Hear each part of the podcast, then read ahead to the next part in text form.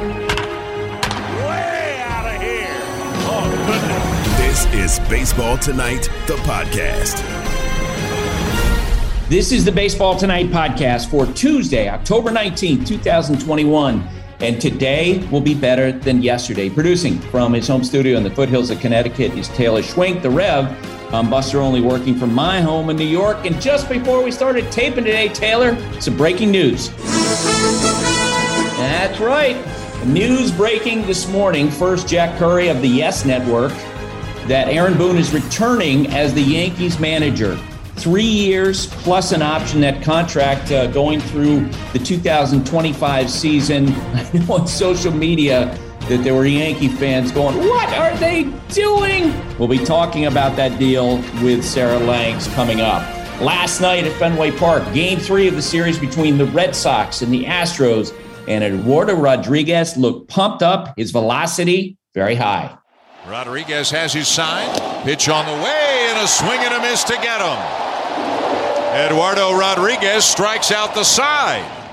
That was Dan Shulman on ESPN Radio. Now, Jose Urquidy started for the Houston Astros, and he was in serious trouble in the second inning. A worst case scenario for the Astros because they desperately need some traction with their starting pitching, some kind of length, and Jose Altuve didn't help.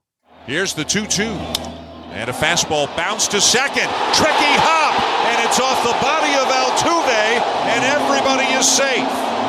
Martinez in to score. The bases remain loaded, and it is 2 to nothing. Yep, bases remain loaded with Kyle Schwarber at the plate. 3 0. And swinging, Schwarber hits one toward the right field corner. It is gone! Another grand slam for the Boston Red Sox after they hit two in game two. And Kyle Schwarber has given the Red Sox a six to nothing lead. Another grand slam for the Boston Red Sox, which generated all kinds of overnight notes from ESPN stats and information in the Elias Sports Bureau. The Red Sox are the first team all time to hit three grand slams in a single playoff series, second team to hit three in a single postseason, the other being the 1998 Braves. The Red Sox have hit as many grand slams in the last two playoff games they did during the entire regular season. The first time in franchise history that they hit three grand slams in a two game span. They're the first team all time to score at least eight runs through three innings twice in a single postseason. They've done it in consecutive games, and they've scored 51 runs in their last six games, most by any team in a six game span in the playoffs since the 2007 Red Sox, who scored 52 in the final six games in that postseason. So this was a complete debacle for the Houston Astros that they were behind. And even after Urquidy was taken on the second inning, the runs continued. Now the pitch to Arroyo, and he hits it hard to left field and gone! A line drive that goes into the first row of seats up above the monster. A bullet off the bat of Arroyo to make it nine to nothing. Yeah. So for the Astros, a terrible scenario. Kyle Tucker did bring them back a little bit in the top of the fourth. The left-hander sets, eyeing Alvarez at first, and the 0-2 swung on and hit high and deep to right. Going to back Renfroe, running out of room. This one's going to go. It is a three-run home run for Kyle Tucker. But Eduardo Rodriguez would lock it down from there, striking out Carlos Correa to end the top of the sixth inning. And as Eduardo Rodriguez walked off the mound, he had a little taunting gesture about Correa pointing at his watch.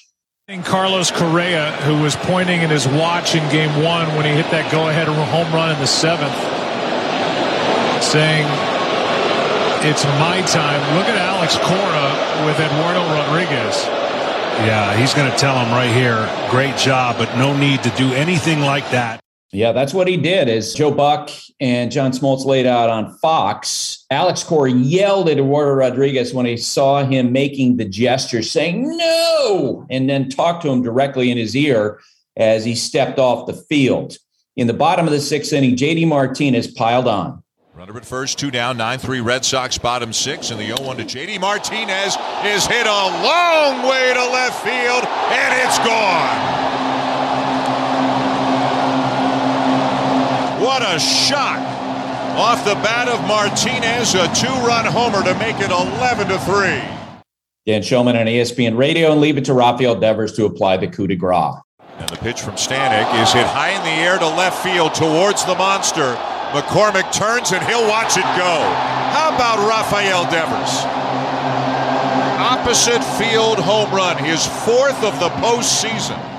So the Astros lost the game. Their starting pitching is in complete shambles. But after the game, a lot of the conversation was about Alex Cora and what he said to Eduardo Rodriguez. Here was Alex. Don't do that. And why? Because we don't we, we don't act that way. I mean, you know, we we just show up, we play, and we move on. And uh, he knows. I, I let him know. It, you know, we don't have to do that. You know, if we're looking for motivation outside of what we're trying to accomplish, we're in the wrong business. You know, the only motivation we have is to win four games against them and move move on to the next round. Besides Here is Eduardo Rodriguez talking about what happened. I mean, that, that was something that was part of the game. You know, I mean, uh, I mean, the moment, the atmosphere, and everything. Um, I really want to say apologize because I do that, you know, but like, like I say, it just was, it just was part of the game, you know. So something that like sometimes that some things get in your mind and you just do things like that. But I really like, I feel bad right now because I do that, you know what I mean? But the good thing, we win the game and go out there and win another one tomorrow. Alex Cora talked about Kyle Schwarber. I always said that it was like for, for Christmas, you know, you, you're on vacation with your kids and everything, you know, like, and then all the gifts are under the tree, but they're back home. And, and for us, our guy, we knew he was going to have an impact, but we had to be patient. While we were patient, we didn't play good ba- baseball. The Rays played great, and then, you know, they did what they did, and they won the, you know, they, they kind of like won the division in August. But uh, he's he's been amazing for us. Yeah, he's talking about the fact that Kyle Schwarber was hurt when the Red Sox acquired him. The Red Sox waited for Schwarber's hamstring to get better, and he's been terrific. Dusty Baker, the Astros manager, talked about game three you know, they count as one. You know, we come back and win tomorrow, you know, the series is even. I mean, you don't like it. Um, I mean, I'm not very happy about it, but I mean, you know, you got to flush this one because you can't bring this one or the last one back, you know, until tomorrow. Like I said, you don't like it tonight, but the sun's going to come up in the morning. Zack Greinke has thrown one inning in the postseason so far. He's thrown a total of 12 and a third innings since the end of August. Dusty Baker said last night he needs him to go as long as possible. We'll be talking about the issue with the Astros rotation coming up with Sarah Langs. First pitch is part of ESPN Nation, brought to you by Dr. Pepper. College football is back, and so are the fans. Return to glory with Fansville by Dr. Pepper, the one fans deserve. The Chicago Cubs introduced Carter Hawkins as their new general manager after he spent 14 seasons with the Cleveland Indians. We'll hear from him later in the podcast. The Giants plan to exercise Buster Posey's $22 million option for 2022 if he wants to keep playing. The Giants felt like that Buster Posey was arguably the best catcher in baseball this year. Meanwhile, the Mets' request to talk to Brewers exec David Stearns was reportedly turned down. Billy Beane withdrew his name for consideration with the Mets. And we already know Theo Epstein was out. So the Mets seem to be back at square one. We'll talk about that. Out in LA, the Dodgers and Braves prepared for game three. Here's Dave Roberts, the Dodgers manager, talking about Justin Turner's status for game three. Justin is here um, getting treatment as we speak. I, I, don't anticipate him doing much baseball activity, but feels better than he did yesterday. And uh, so my expectation is he'll be in the lineup tomorrow. Walker Buehler starts for the Dodgers today, and he talked about wanting to pitch deep into the game. Certainly the plan, try and, uh, try and get deep into the game, same same as kind of always and, and throughout the season. But uh, yeah, kind of got our backs against the wall and, and hopefully can can get us deep into it. And he needs to give some rest to that uh, Dodgers bullpen, which has been stressed so much over the last week. Brian Snitker, the Braves manager, talked about how this Braves team is more mature than last year's Braves team. I think it's probably a year's more maturity as a club and, and experience in what we did and you know, I've said before, we found out how hard it is to win a game. And I think you can't take anything for granted, and you got to go into, you know, you got to go after today. And um, but I think, you know, with a year's experience and in the same position, that uh, these guys are better versed for it right now. Charlie Morton starts game three for the Braves, and he talked about Atlanta making the playoffs. Yeah, realistically, like I don't, I didn't see a reason why we couldn't win the division. Um, and then once you get in the playoffs, and I'm speaking f- from the perspective of, I guess where my mindset was at in July, and then if you if you win the division and then, you know anything can happen in the postseason. Obviously, Ronnie got hurt, and then Alex made some tremendous moves at the deadline, and obviously, I think everybody's outlook certainly changed to some degree. I don't. I, I wasn't sitting there in July thinking we have no shot to do anything in the division this year. The National League playoff game is this afternoon. The Red Sox and Astros game is tonight, 8 o'clock Eastern Time on FS1. All right, Taylor, what do you got? Buster, you can watch those games on FS1 or you can listen to them on ESPN Radio. Braves Dodgers game 3 tune in time for that is 4:30 p.m. Eastern. Then Astros Red Sox tune in for game 4 at 7:30 p.m. Eastern time again on ESPN Radio. Also, Wednesday, October 20th is the NBA opening night doubleheader on ESPN. You've got Celtics at Knicks for the East Coast game, and then Nuggets at Suns for the West Coast game. Two great matchups to tip off the NBA season on ESPN and the ESPN app. One app, one tap. And also, Buster, I just finished recording episode two of Baldman on Campus, ESPN's new college basketball podcast. We are looking at the Big Ten and the Pac 12. Great vibes from our, our dudes, Seth Greenberg, LaPhonso Ellis, and Jay Bilas. Go check that out wherever you listen to your podcasts. You can now stream the most MLB games on DirecTV without a satellite dish. Yes, the clutch hits, the strikeouts, grand salamis, web gems, with nothing on your roof. So whoever's up there, whether it's roofers, Santa, birds, old timey chimney sweeps, moody teenagers, thrill seeking raccoons, you name it, they won't find a satellite dish. But you will find your MLB games on DirecTV. That means DirecTV is your home for baseball this season. Root, root, root with nothing on your roof. Call 1 800 DirecTV or visit directv.com. Sign up today. Claim based on total games carried on sports networks. Sports availability varies by zip code and requires choice package. We're driven by the search for better. When it comes to hiring, the best way to search for a candidate isn't to search at all. Don't search, match with Indeed. If you need to hire, you need Indeed. Indeed is your matching and hiring platform with over 350 million global monthly visitors, according to Indeed data, and a matching engine that helps you find quality candidates fast. Ditch the busy work. Use Indeed for scheduling, screening, and messaging so you can connect with candidates faster. And Indeed doesn't just help you hire faster.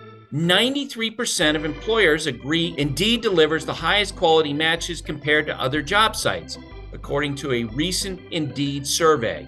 Join more than 3.5 million businesses worldwide that use Indeed to hire great talent fast. And listeners of the show will get a $75 sponsored job credit to get your jobs more visibility at Indeed.com slash Buster. Just go to Indeed.com slash Buster right now and support our show by saying you heard about Indeed on this podcast. Indeed.com slash Buster. Terms and conditions apply. Need to hire? You need Indeed. Zero, zero, nine, six. This is the numbers game with Sarah Langs. Sarah Langs, reporter producer for MLB.com. Sarah, how you doing today? I'm doing great, Buster. How are you?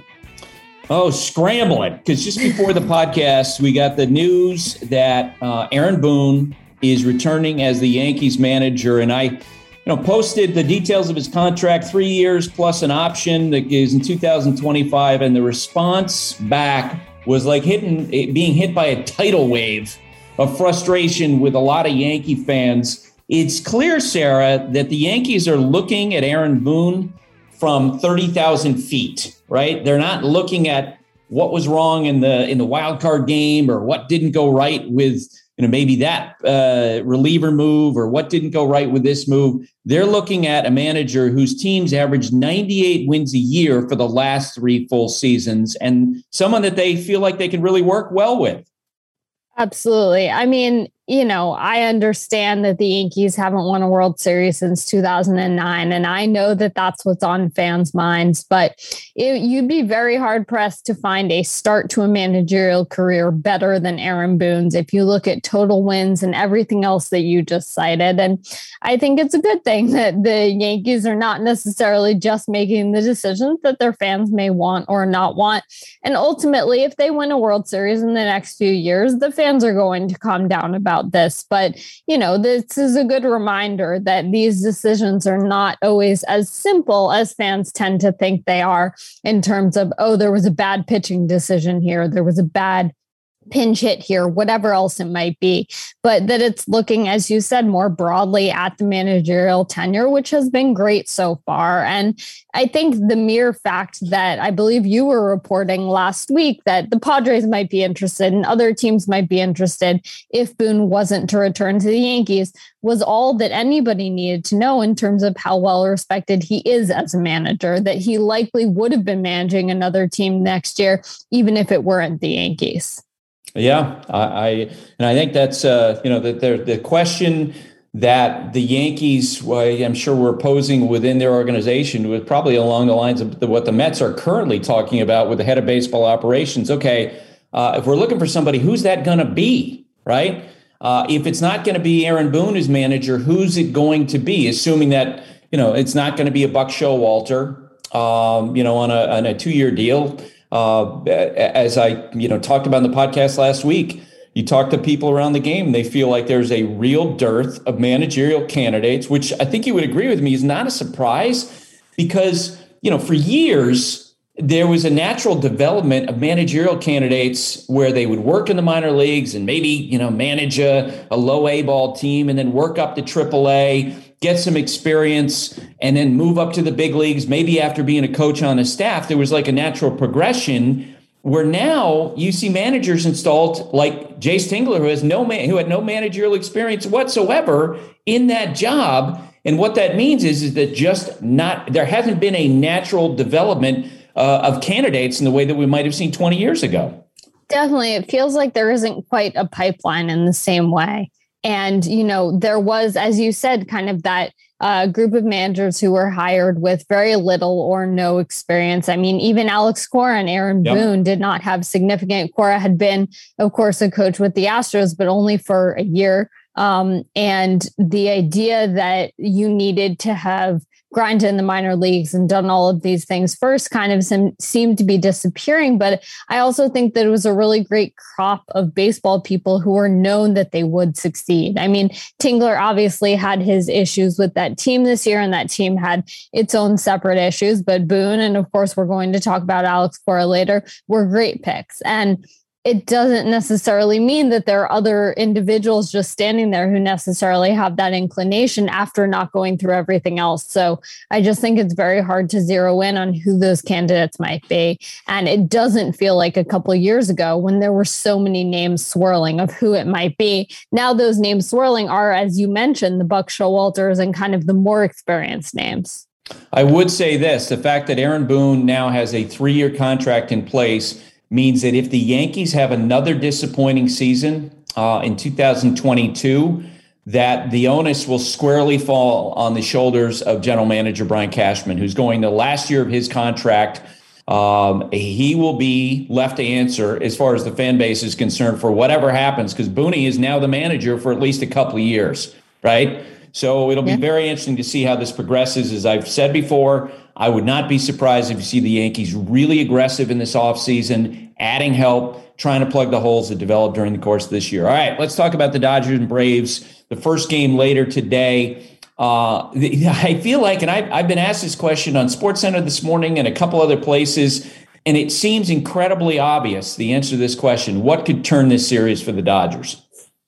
I mean, I think that their pitching getting in order is one thing, but I think the most obvious thing is hitting with runners in scoring position, right? They were one for eight in game one and one for 10 in game two. We've seen them really aggressive on the base pass. I've loved all the stolen bases, and I think that's been great to see. But, you know, whether or not we're hitting with runners in scoring position is really a skill or if it's some sort of randomness is kind of an ongoing conversation, especially on the stat side But the fact is, they're not doing it. And that's not what we saw from this team across the year. The fact they only have two hits in those situations is the reason that they got walked off on in each of those first two games. So if even a couple of those at bats were base hits, they probably win both of those games. So to me, that seems like the simplest answer of what they need to fix. All right, maybe um, and I don't. You went uh, a layer deeper than I would have expected because I feel like that it's uh, it's about Walker Buehler, right? Yeah. The the old mantra of you know momentum is next day starting pitcher. It feels like that absolutely applies in this case because Walker Buehler is someone who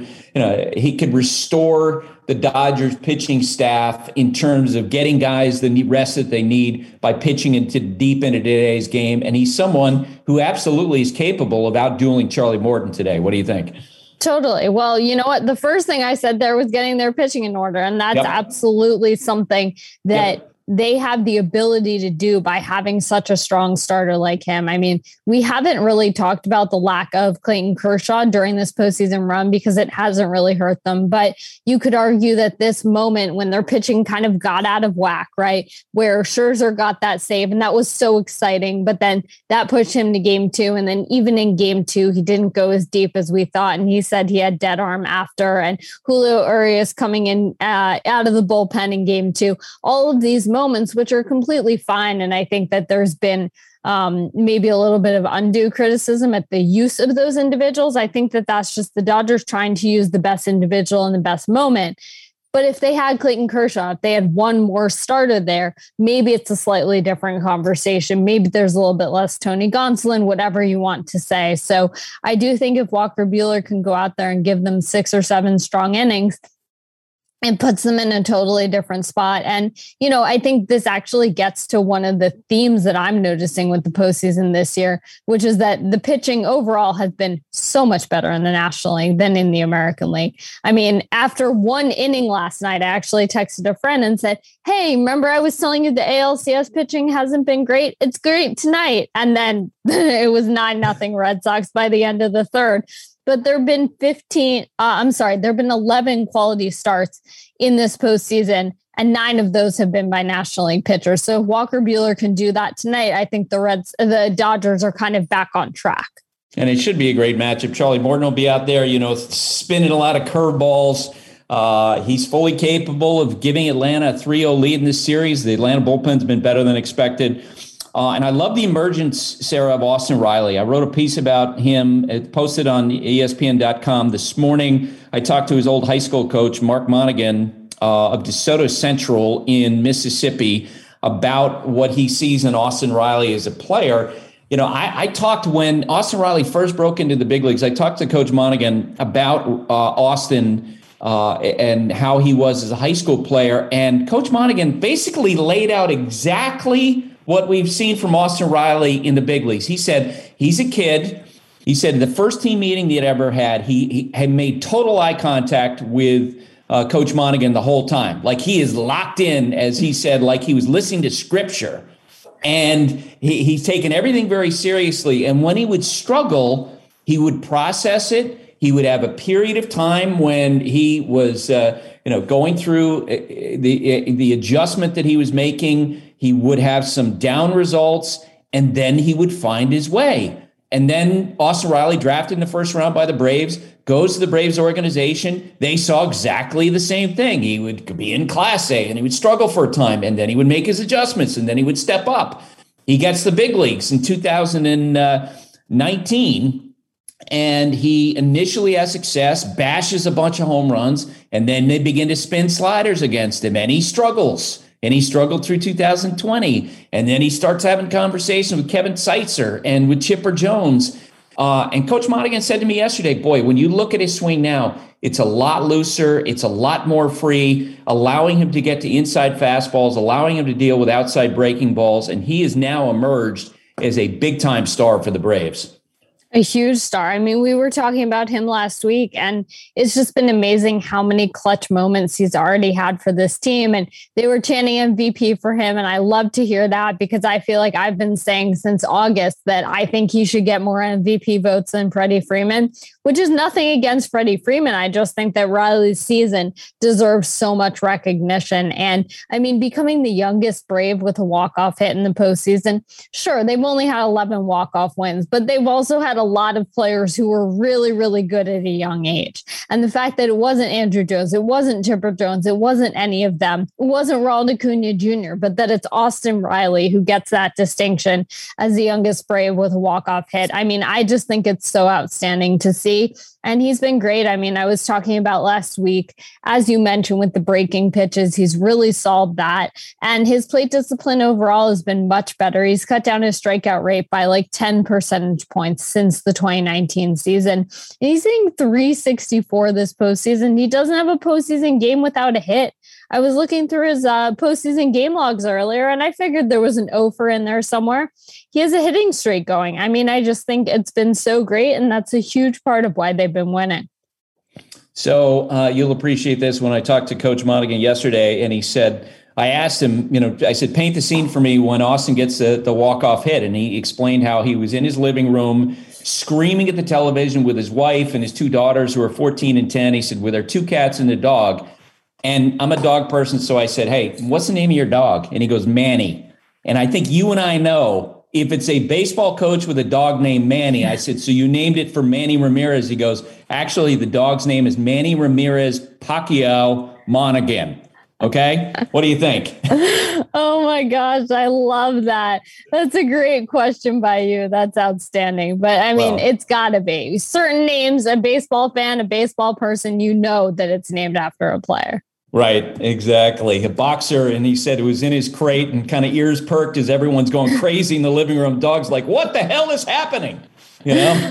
That's amazing. I love that. All right, let's talk about Red Sox and Astros last night. And, and look, the Red Sox are putting up numbers that, uh, you know, first in baseball history in terms of grand slams. But I really believe that a lot of what's going on is because the Astros pitching is a complete and utter mess. I, I can't find a reasonable path for them, Sarah, at this moment to come through this series. You had Dusty Baker last night almost begging for zeros from somebody on his staff. And the guy he's turning to is Zack Greinke, who's pitched one inning in October and 12 and a third inning since the end of August. What do you see? Yeah, I mean, I I really think that this is what a lot of us thought might happen when we saw about the Lance McCullers injury. And, you know, back to those quality starts I mentioned before, there have only been two by American League pitchers. One was Eduardo Rodriguez last night, and the other was Lance McCullers Jr. in his uh, first start against the White Sox in the ALDS. So I really think they're hurting without him. And it's just been tough to watch. I mean, not getting through three innings, the 20.25 rotation ERA. And I do think think that a lot of this is what happens when you're without your ace in October. And we've seen other teams have this happen, whether the ace did not make it to October or got hurt at some point within. But I really don't know who they're going to be getting those zeros from. And as you said, I mean, Zack Greinke has not pitched much lately. He had both an injury and he was out with COVID. So he's missed a lot of time. And he also hasn't, he did not pitch great for them in the postseason last year, if I remember correctly. And just generally, he doesn't have that reputation as one of those ace pitchers throughout his career who was also nails in October. All right. In a blowout win, we saw another example of why Alex Cora is different than a lot of managers or coaches in professional sports these days. You know, there's been a lot of complaints. Um, you know, Aaron Boone is an example of this, where fans complain that it's too much. Uh, you're you're the friend uh, friend of the players, and you're not the old fashioned coach uh, or manager who's going to say something sharp to a player. Well, last night in the middle of the Red Sox blowout of Houston, we saw that gesture that Erod made make uh, as he walks off the field, pointing at his watch, and Alex Cora yells at the veteran, "No!" Clearly unhappy with what he did with that gesture, uh, speaks directly into his ear as he pulls him in close. Uh, as he steps down into the dugout, and after the game, the veteran player comes out and said, "You know what? He's exactly right and totally owned it. How many managers, coaches are doing that these days, Sarah? I don't think any others. I love that moment. I love that the broadcast captured it and everyone was starting to speculate, oh, what's going on? They're like, oh, is he yelling at his player? And I'm sitting there thinking, no, he's not yelling at him. He's not angry in some sort of spiteful way. He's just saying, we don't do that. You know, he understands exactly what uh, Eduardo Rodriguez was referring to. Obviously, the uh, Carlos Correa celebration when he hit that home run earlier in the series. And he's saying, we don't do that. We don't taunt.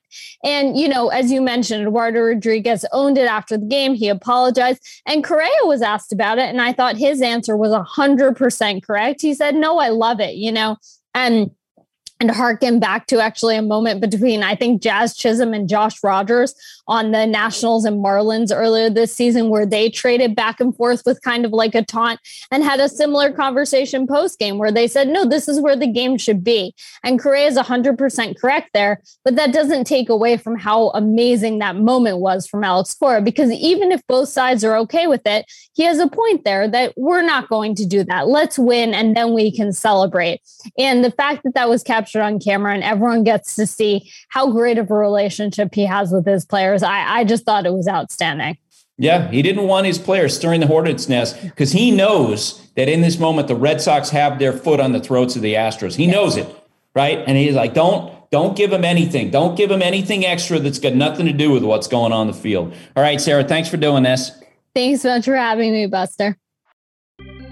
For the ones who get it done, Grainger offers high quality supplies and solutions for every industry, as well as access to product specialists who have the knowledge and experience to answer your toughest questions. Plus, their commitment to being your safety partner can help you keep your facilities safe and your people safer. Call, click Grainger.com, or just stop by.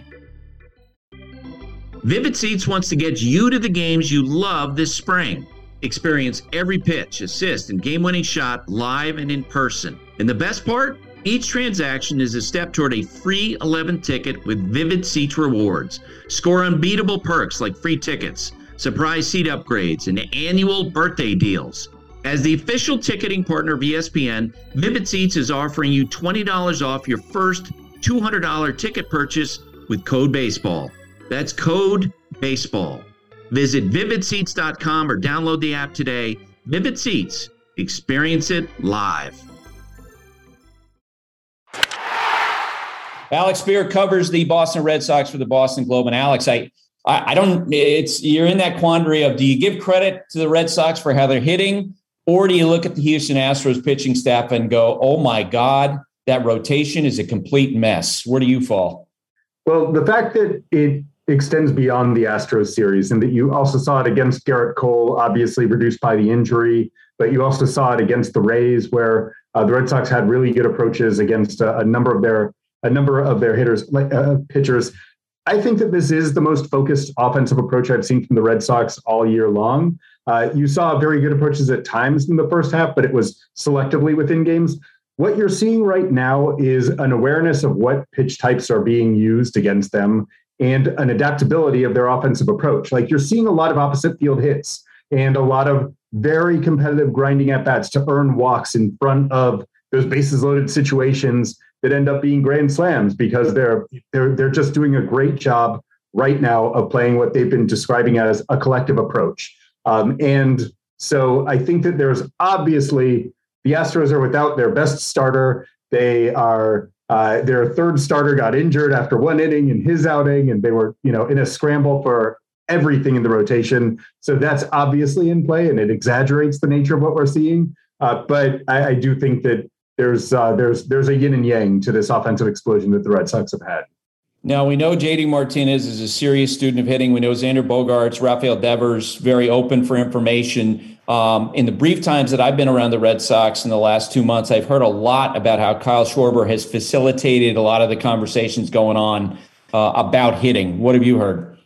They have always had it since JD Martinez arrived in 2018. They started having the daily hitters meetings in which they would all get together before any night's game, spend at least five minutes talking about the opposing starter. What does the ball look like out of his hand in certain counts, certain tendencies? What can we anticipate? What zones might he try to attack as his strengths?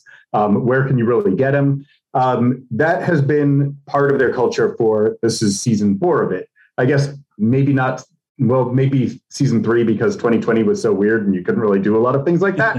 um, but I think that in Schwarber is a huge difference maker because he kind of came in with as this guy with enormous credibility based on who he's been throughout his career, particularly who he was, uh, who he's been in 2021. And he also offered a left-handed perspective, which they had been missing a little bit in terms of that veteran voice. So now they have the right-left uh, balance of perspectives inside of those meetings. The other guy who's a very vocal presence within them is Kike Hernandez, who's kind of grown into that role. Uh, that had not been something that he had done a lot of in the dot with the Dodgers when he was part of their hitters meetings because he was not the senior guy in the totem pole, nor was he even an everyday player. But he's he's a really intelligent student of the game, and that has come out of him a little bit more than than it had in the past. So those guys, I think, along with Bogaerts um, are viewed as, as the biggest voices inside of those hitters meetings. But culturally, Schwarber has been kind of an amazing addition for them. And I, I do think that if you look at their mid-season stumble,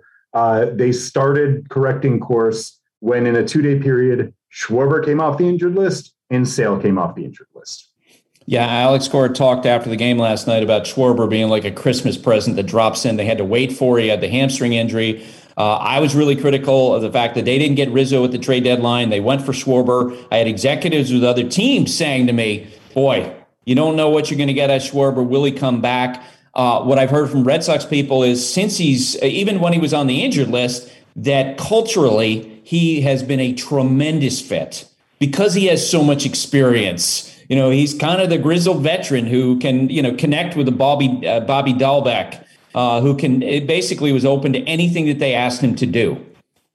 Yeah, it's been the addition has been huge. The interesting thing about Rizzo, they might have still gotten burned by this had not Bobby Dalbec, who benefited from Schwarber's tutelage, ended up being the, the best slugger of the American League, basically from mid-August through late September. Uh, he was he was leading the American League in OPS over a period of a month and a half. This is a very strange Red Sox team in which you've had uh, you've had massive cold spells uh, followed by massive hot spells for a number of their players in a way that's allowed them to avoid, aside from that one stretch of about 15 games, um, going into the tank, even at times when it seemed like they should. Really, really strange team to cover. But getting back to your original point about Schwarber, yeah, he's been an incredible source of counsel for a number of the younger players. The fact that he that he was acquired to essentially push Dalbec out off of the position of first base and instead ended up. Uh, it's a great credit to both him and Dalbec that they ended up forging this tremendous working relationship, uh, both enjoying each other's company while they're taking grounders at first base every day, which both of them need to do because Dalbec was not playing well at first base either. And now they've both gotten, I would say, competent at first base. Um, Schwarber making some plays that are better than that uh, in the postseason that have been pretty big difference makers. Uh, it's a really interesting changing dynamic of a team. This is not the 2018 Red Sox. This is not a team that established its identity in April and then steamrolled through uh, the next seven months. This is a team that has changed who it is basically every month of the season, and somehow uh, it is seeing this like coalescence of its best identity at this time of year.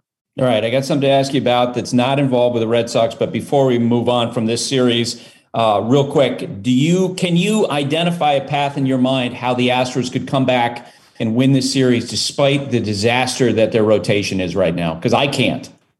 It's hard to do. You can if their offense just erupts, and I, I, think that as good as the Red Sox offense has been, I, their pitching hasn't been great this postseason. Nate Eovaldi looks awesome, but uh, but beyond that, actually Eduardo Rodriguez, uh, what he's shown in his last two starts has been impressive, but he still gave up three runs yesterday, right? Um, so there's still there's still this kind of like thin margin for error. The Red Sox are not a team that just shuts down opposing teams. Their success all year long was predicated on outscoring them, having adequate pitching that would keep the other team to like three or four runs, and then they'll score five or more. Um, and if the Astros offense can, if the Astros offense can kind of break through that, especially early in games, um, if they can leave Nate, Nick Pivetta or Chris Sale uh, on their heels, then then it can shift the direction that the series is going in, get them back to Houston, which is itself a kind of crazy environment, albeit one where the Red Sox have had a lot of success uh, in this postseason as well as in 2018. And that's that's the path But honestly, I was talking to an evaluator after the game yesterday, and he said if this is a if this was a fight, they would have stopped it. Yeah, that's that's the way it felt like last night, and, Dusty Baker basically, uh, you know, trying to plea for any kind of length from his starting pitchers uh, in Game Four, and any kind of zeros, anything they get out of Zack Greinke. I think anything over three innings, they would be thrilled uh, because of how bad their starting pitching has been. All right. Well, that qualifies as like a quality start this postseason, right? Three innings would be, you know, that's kind of heroic labor. I know exactly. Uh, all right, the Mets yesterday. Uh, we you know we found out that Billy Beane has withdrawn his name from consideration. Um, I don't even know if he actually was under serious consideration from his perspective. Uh, we knew that Theo Epstein met with Steve Cohen uh, before and basically said no, not interested. Uh, David Stearns was someone they asked uh, formally asked for permission about in recent days. They were turned down. And so here we are on October 19th, and they seem to be almost still at the starting gates in terms of trying to find someone to run baseball operations when we've known since what, February? When Jared Porter got taken down for you know harassment and was basically kicked out of baseball, that they would need somebody like that. They're at the starting blocks, and they really have known since early to mid August, from what I understand, talking with sources, knowing that they would need a manager which is incredible to me that they're in this position. And, and one of the things that is, I, I, you know, I'm getting hearing this question being asked from uh, in rival front offices is where where are the Mets getting their information? Because I think you would agree with me. You and I can have on background, off the record conversations with folks around the game and ask them and find out potentially in August or September. You know what? It's very unlikely you're going to get David Stearns. Theo Epstein is almost certainly not going to join your team. Billy Beane is almost certainly not going to join your team. It feels like the Mets just finding that out formally now seems incredible to me and to people I was talking with with other teams. Like, who's gathering their information? Why weren't they having those off the record talks with people to sort of define their search? Give me some perspective on that on the one hand, it, I totally agree. Right, when you have a full year of anticipation and thinking through, okay, what is this going to look like um, moving forward? There's they they left Zack Scott with an interim title uh, all year long, and so that would suggest that you would be in a position where you should be in, in you have time to figure things out. On the other hand, uh, in the searches that I've been that I've covered the most closely with the Red Sox, um, I think that there's I, there's always been this period of like, oh my gosh, what are they doing? Why is this taking so long for them to figure out what's happening? And then typically they've worked out okay. So, for instance, uh, the first year I covered was 2002. That was when Mike Port was an interim manager all year after they fired Dan Duquette. And they make it through the full season. And then afterwards, they're engaged in the interview process and the canvassing process. And everyone's like, well, why did that take so long for you to get going? Because they wanted to wait every possible moment to pursue Billy Beane. And it took them forever to be able to like get everything aligned where they actually got to interview him in November, mid-November. And then they finally were able to get the uh, the yes answer that they wanted, and then the no answer that they didn't want, which resulted in Theo Epstein being hired at the very end of November. And everyone said, oh, this is chaos. This is a terrible sign of a new ownership group. And it worked out okay. A couple of years ago, the Red Sox fired Dave Dombrowski in early September. Uh, so ever, so it looked like the stars should be aligned. They, they had been talking about whether or not they were going to be moving on from Dave Dombrowski well before that, right in the middle of the summer, uh, and thinking through the list of candidates if they did move on from Dombrowski, who they might consider under those circumstances. And they so they fire David Dombrowski in early September, get to the end of the season. What is going on? Why don't they have all the candidates lined up to interview. They were trying to exhaust the option of seeing, okay, Andrew Friedman is a free agent after this year. That that was after the 2019 season when they were in a postseason run. Is he going to be interested in talking to us? Uh, they were aiming for the same kind of like high level fish that the that the Mets were. Um, you know, looking for those presidents of baseball operations from other organizations who are established leaders of baseball operations department. And so when you exhaust that, then they turned in mid late October to okay, like we we now know that pool is not available to us. Who's the best guy? And uh, essentially, every everyone they talked to said Chaim Bloom is the best guy who's never had a uh, had a GM or president of baseball operations job before, which is why they had one interview at that point and hired Chaim Bloom.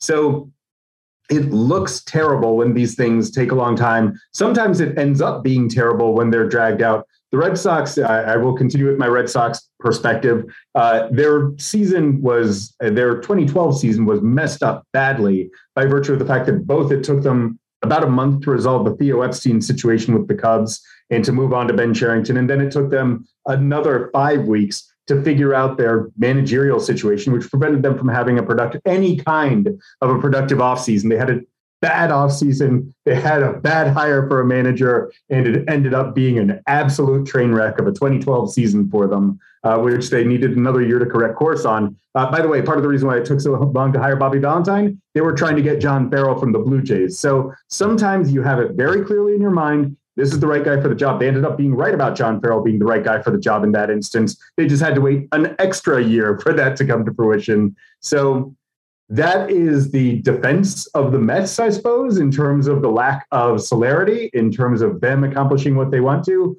But was it avoidable? You'd think so. Yeah, I, it'll, and it'll be interesting to see where they go from from here. Uh, Sandy Alderson, obviously, a lot of years in baseball. I would say this too before we go that you know Zack Scott uh, someone who came from the Red Sox. Uh, we don't know if he's on double secret probation, if he's you know sort of set to the side. Um, but as someone pointed out to me in baseball yesterday, look, you know he's in the organization, and they should be using him to have some of these conversations. All right, Alex, thanks for doing this. Great talking to you, Buster. One team that did move forward with the hiring of a general manager, the Chicago Cubs, who introduced Carter Hawkins as their new general manager on Monday. Give a listen. Carter worked his way up rung by rung in a really remarkable front office in Cleveland, uh, led by Chris Antonetti and Mike Chernoff. And it's obvious why they put him in roles of such great responsibility in player development at a very young age. Uh, his passion for helping young players maximize their potential uh, is infectious. And I have no, no doubt in my mind that it'll have a huge impact on that critical area for the Cubs and it'll help us build that next great Cubs team with a wave of young players. I've been into three Major League Baseball games at Wrigley Field. All of them were in October. All of them were in 2016. Two of them were really fun experiences for me. One of them was game five of the World Series. I have this vivid memory of being on the team bus, driving away from Wrigleyville to the airport and we were just inching along, just, you know, barely going anywhere. There's people everywhere. And all I could hear was Go Cubs Go over and over and over and over. And it was annoying at the time, but I also had this moment of clarity of just how unbelievable a moment that was for the organization, for the city, and for Cubs fans all over the world. There are hundreds and hundreds and hundreds of people who are working every single day, 364 days out of the year, to bring those moments back to Chicago over and over and over again. And I cannot wait to roll my sleeves up and be a part of that process. Bleacher Tweets.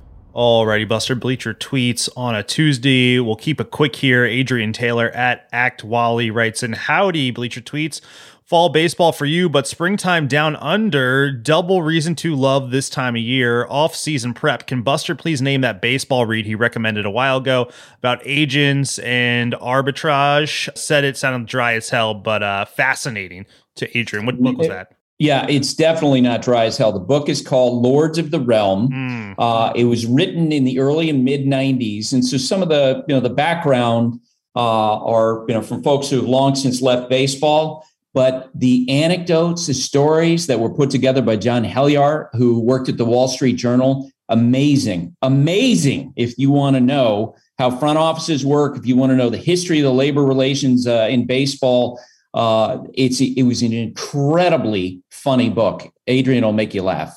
There you have it. That's Bleacher Tweets for today. Hashtag Bleacher Tweets on Twitter. And please follow, rate, and review this podcast wherever you listen to your podcasts. That's it for today. My thanks to Sarah, Alex, and the Rev. Have a great day, everybody. Thanks for listening. Stay safe. And remember, hate and inequality based on skin color is something we need to fight against every single day. Thanks for listening to the Baseball Tonight podcast. If you're playing fantasy baseball, check out the Fantasy Focus podcast wherever you listen to podcasts. The Baseball Tonight podcast. Dogs are an important part of our lives. That means protecting them from parasites. Ask your vet about NexGard Plus, a afoxolaner, moxidectin, and pyrantel chewable tablets. NexGard Plus Chews provides one and done monthly protection against fleas, ticks, heartworm disease, roundworms, and hookworms. Plus, they're delicious and easy to give. Use with caution in dogs with a history of seizures or neurological disorders. Dogs should be tested for existing heartworm infection prior to starting a preventive. Ask about NexGard Plus Chews.